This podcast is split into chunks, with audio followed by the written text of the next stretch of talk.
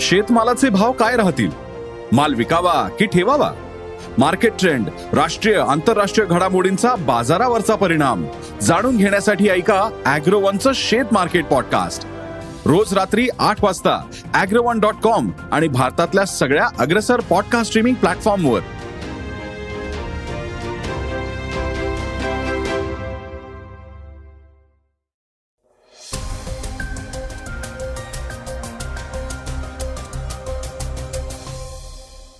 नमस्कार मी गौरी कुबेर. ऐकूयात सकाळच्या बातम्या.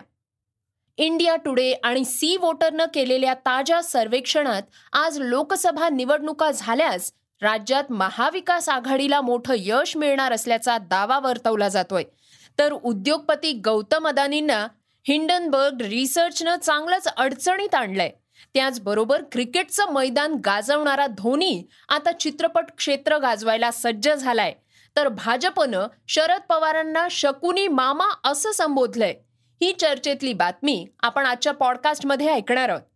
तर श्रोत्यांनो आजच्या पॉडकास्टला सुरुवात करूयात तीन सविस्तर बातम्यांनी. इंडिया टुडेनं सी व्होटरच्या सहकार्यानं मूड ऑफ द नेशन हा सर्व्हे केलाय. ज्यामध्ये केंद्रातल्या एनडीए सरकारच्या कामकाजाबाबत लोकांची मनस्थिती जाणून घेण्याचा प्रयत्न करण्यात आलाय. या सर्व्हेमध्ये एकूण एक लाख चाळीस हजार नऊशे सतरा लोकांनी भाग घेतलाय. तसंच यामध्ये अनेक ज्वलंत मुद्द्यांवर आपली मतं मांडली आहेत. तुम्ही मोदी सरकारच्या एकूण कामगिरीवर समाधानी आहात का? आहात तर किती? आज लोकसभा निवडणुका झाल्या तर कोणत्या पक्षाचं सरकार स्थापन होईल? तुम्हाला एनडीए सरकारचं सगळ्यात मोठं यश आणि सगळ्यात मोठं अपयश काय वाटतं? असे प्रश्न विचारण्यात आले आहेत. कोणत्या राज्यात एनडीएला यश मिळेल? कोणत्या राज्यात युपीए आघाडी घेईल याचा देखील अंदाज या सर्वेमध्ये वर्तवण्यात आलाय. या प्रश्नाला उत्तर देताना देशातल्या लोकांनी पुन्हा एकदा एनडीएचं सरकार स्थापन करण्याचे संकेत दिले आहेत. सर्वेनुसार एनडीएला दोनशे अठ्ठ्याण्णव युपीएला एकशे त्रेपन्न आणि इतरांना ब्याण्णव जागा मिळण्याची शक्यता आहे. मतांच्या टक्केवारीवर बोलायचं झालं तर एनडीएला त्रेचाळीस युपीएला एकोणतीस आणि इतरांना अठ्ठावीस टक्के मतं मिळण्याचा अंदाज आहे. तर वैयक्तिक पक्षांबाबत बोलायचं झालं तर भाजपला दोनशे चौऱ्याऐंशी काँग्रेसला अडुसष्ट आणि इतरांना एकशे एक्क्याण्णव जागा मिळवण्याची शक्यता आहे. तसंच मतांच्या टक्केवारीत भाजपला एकोणचाळीस टक्के काँग्रेसला बावीस आणि इतरांना एकोणचाळीस टक्के मिळण्याचा अंदाज आहे. दरम्यान एनडीएला कोणत्या राज्यात फायदा होईल या प्रश्नाच्या उत्तरामध्ये आसाममध्ये चौदा पैकी बारा तेलंगणामध्ये सहा पश्चिम बंगालमध्ये बेचाळीस पैकी वीस जागा तर यू पी ऐंशी पैकी सत्तर जागा मिळू शकतील असा अंदाज आहे. तर कर्नाटकात युपीएला सतरा महाराष्ट्रात चौतीस बिहारमध्ये पंचवीस जागा मिळण्याचा अंदाज आहे. राज्यात शिवसेनेचा शिंदे गट भाजपसोबत गेलाय. बारा खासदारही या गटात सामील झाले आहेत. तर उद्धव ठाकरेंचा गट महाविकास आघाडीत आहे. भाजपनं राज्यात मिशन पंचेचाळीसचा नारा दिलाय. मात्र मूड ऑफ नेशनच्या सर्वेत युपीए अर्थात राज्यातल्या महाविकास आघाडीला चौतीस जागा देण्यात आल्या आहेत. त्यामुळं भाजप शिंदे गटाला मोठा फटका बसेल आणि त्यामुळे साहजिकच भाजप आणि शिंदे गटाचं टेन्शन वाढणार आहे.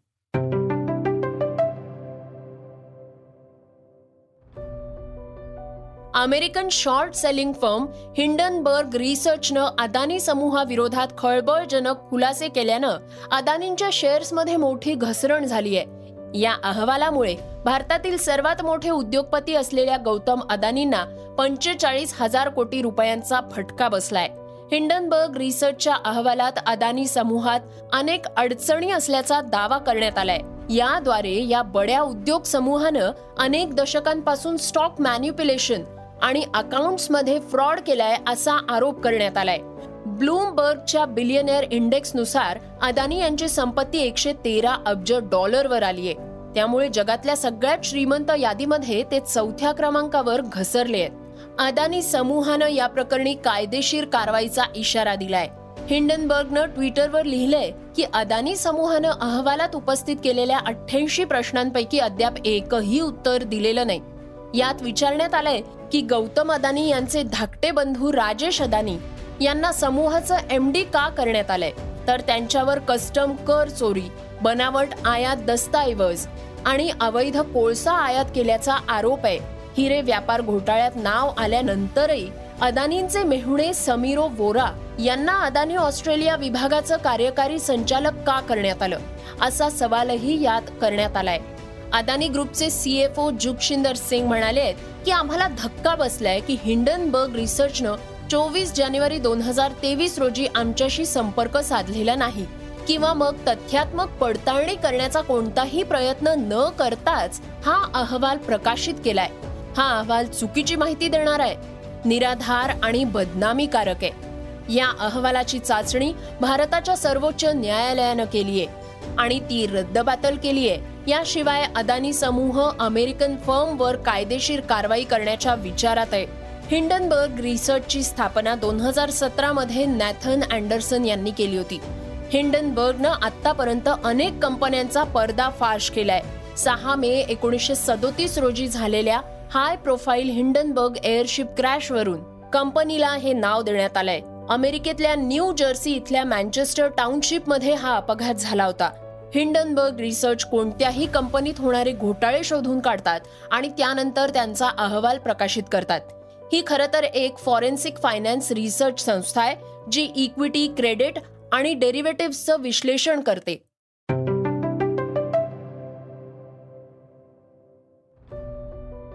इलेक्ट्रिक वाहन उत्पादकांच्या संघटनेनं F A M E FAME दोन या योजनेअंतर्गत इलेक्ट्रिक वाहनांसाठी अनुदान वाढवण्याची मागणी केली आहे या संस्थेचं म्हणणं असं आहे की इलेक्ट्रिक वाहनं वाढवायची असतील तर हलक्या ते जड व्यावसायिक वाहनांचा या योजनेत समावेश करावा.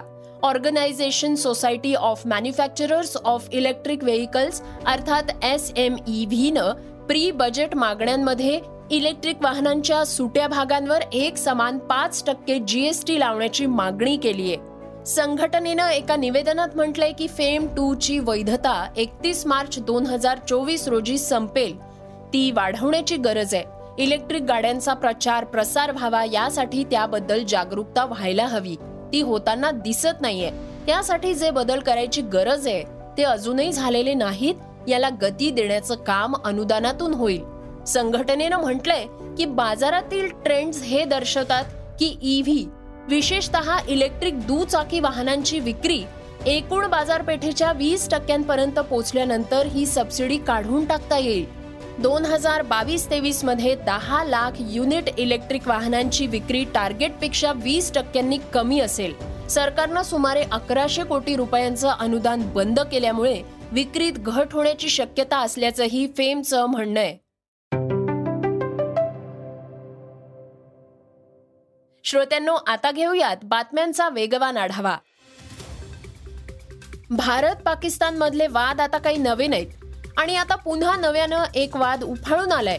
सन एकोणीसशे साठ साली झालेल्या सिंधू जल करारामध्ये दुरुस्ती करण्यासाठी भारतानं पाकला नोटीस पाठवली आहे पाकिस्तानच्या चुकीच्या कृतींमुळे या करारातल्या तरतुदींचा भंग होतोय. यावर भारतानं परस्पर मध्यस्थीचा मार्ग शोधण्याचा प्रयत्न केलाय. मात्र पाकिस्ताननं सन दोन हजार सतरा ते दोन हजार बावीस या काळात सिंधू आयोगाच्या पाच बैठकांमध्ये चर्चेस नकार दिलाय. त्यामुळे पाकिस्तानला नोटीस बजावण्यात आल्याचं सरकारनं म्हटलंय. राहुल गांधींची भारत जोडो यात्रा सध्या जम्मू काश्मीरमध्ये आहे. मात्र सुरक्षेच्या कारणास्तव राहुल गांधी यांनी ही यात्रा स्थगित केली आहे. पोलीस यंत्रणा पूर्णपणे कोलमडली असून सुरक्षेची जबाबदारी सांभाळणारे पोलीस आम्हाला कुठेच दिसत नाहीयेत. माझे सहकारी चालताना अस्वस्थ झाले आहेत. या कारणास्तव मी ही पदयात्रा थांबवण्याचा निर्णय घेतलाय. मात्र तरीही काँग्रेसचे समर्थक अजूनही चालतायत. धोनी हा जगातल्या महान खेळाडूंपैकी एक खेळाडू आहे. क्रिकेटचं मैदान गाजवल्यानंतर धोनी आता मनोरंजन क्षेत्रात पदार्पण करतोय. त्यानं स्वतःचं प्रोडक्शन हाऊस सुरू केलंय. आता धोनीच्या पहिल्या सिनेमाची घोषणा करण्यात आली आहे. लेट्स गेट मॅरिड असं या सिनेमाचं नाव असून धोनीनं त्याच्या प्रोडक्शन कंपनी अंतर्गत पहिल्या सिनेमाचं मोशन पोस्टर रिलीज केलंय. गेल्या काही काळापासून विविध क्रीडा स्पर्धांमध्ये बाद फेरीत भारतासाठी न्यूझीलंड आव्हान ठरतोय. हॉकी वर्ल्ड कपमध्ये न्यूझीलंडनं भारताला मात दिली होती पण आता भारताच्या एकोणवीस वर्षाखालील महिला क्रिकेट संघानं न्यूझीलंडचा पराभव केलाय.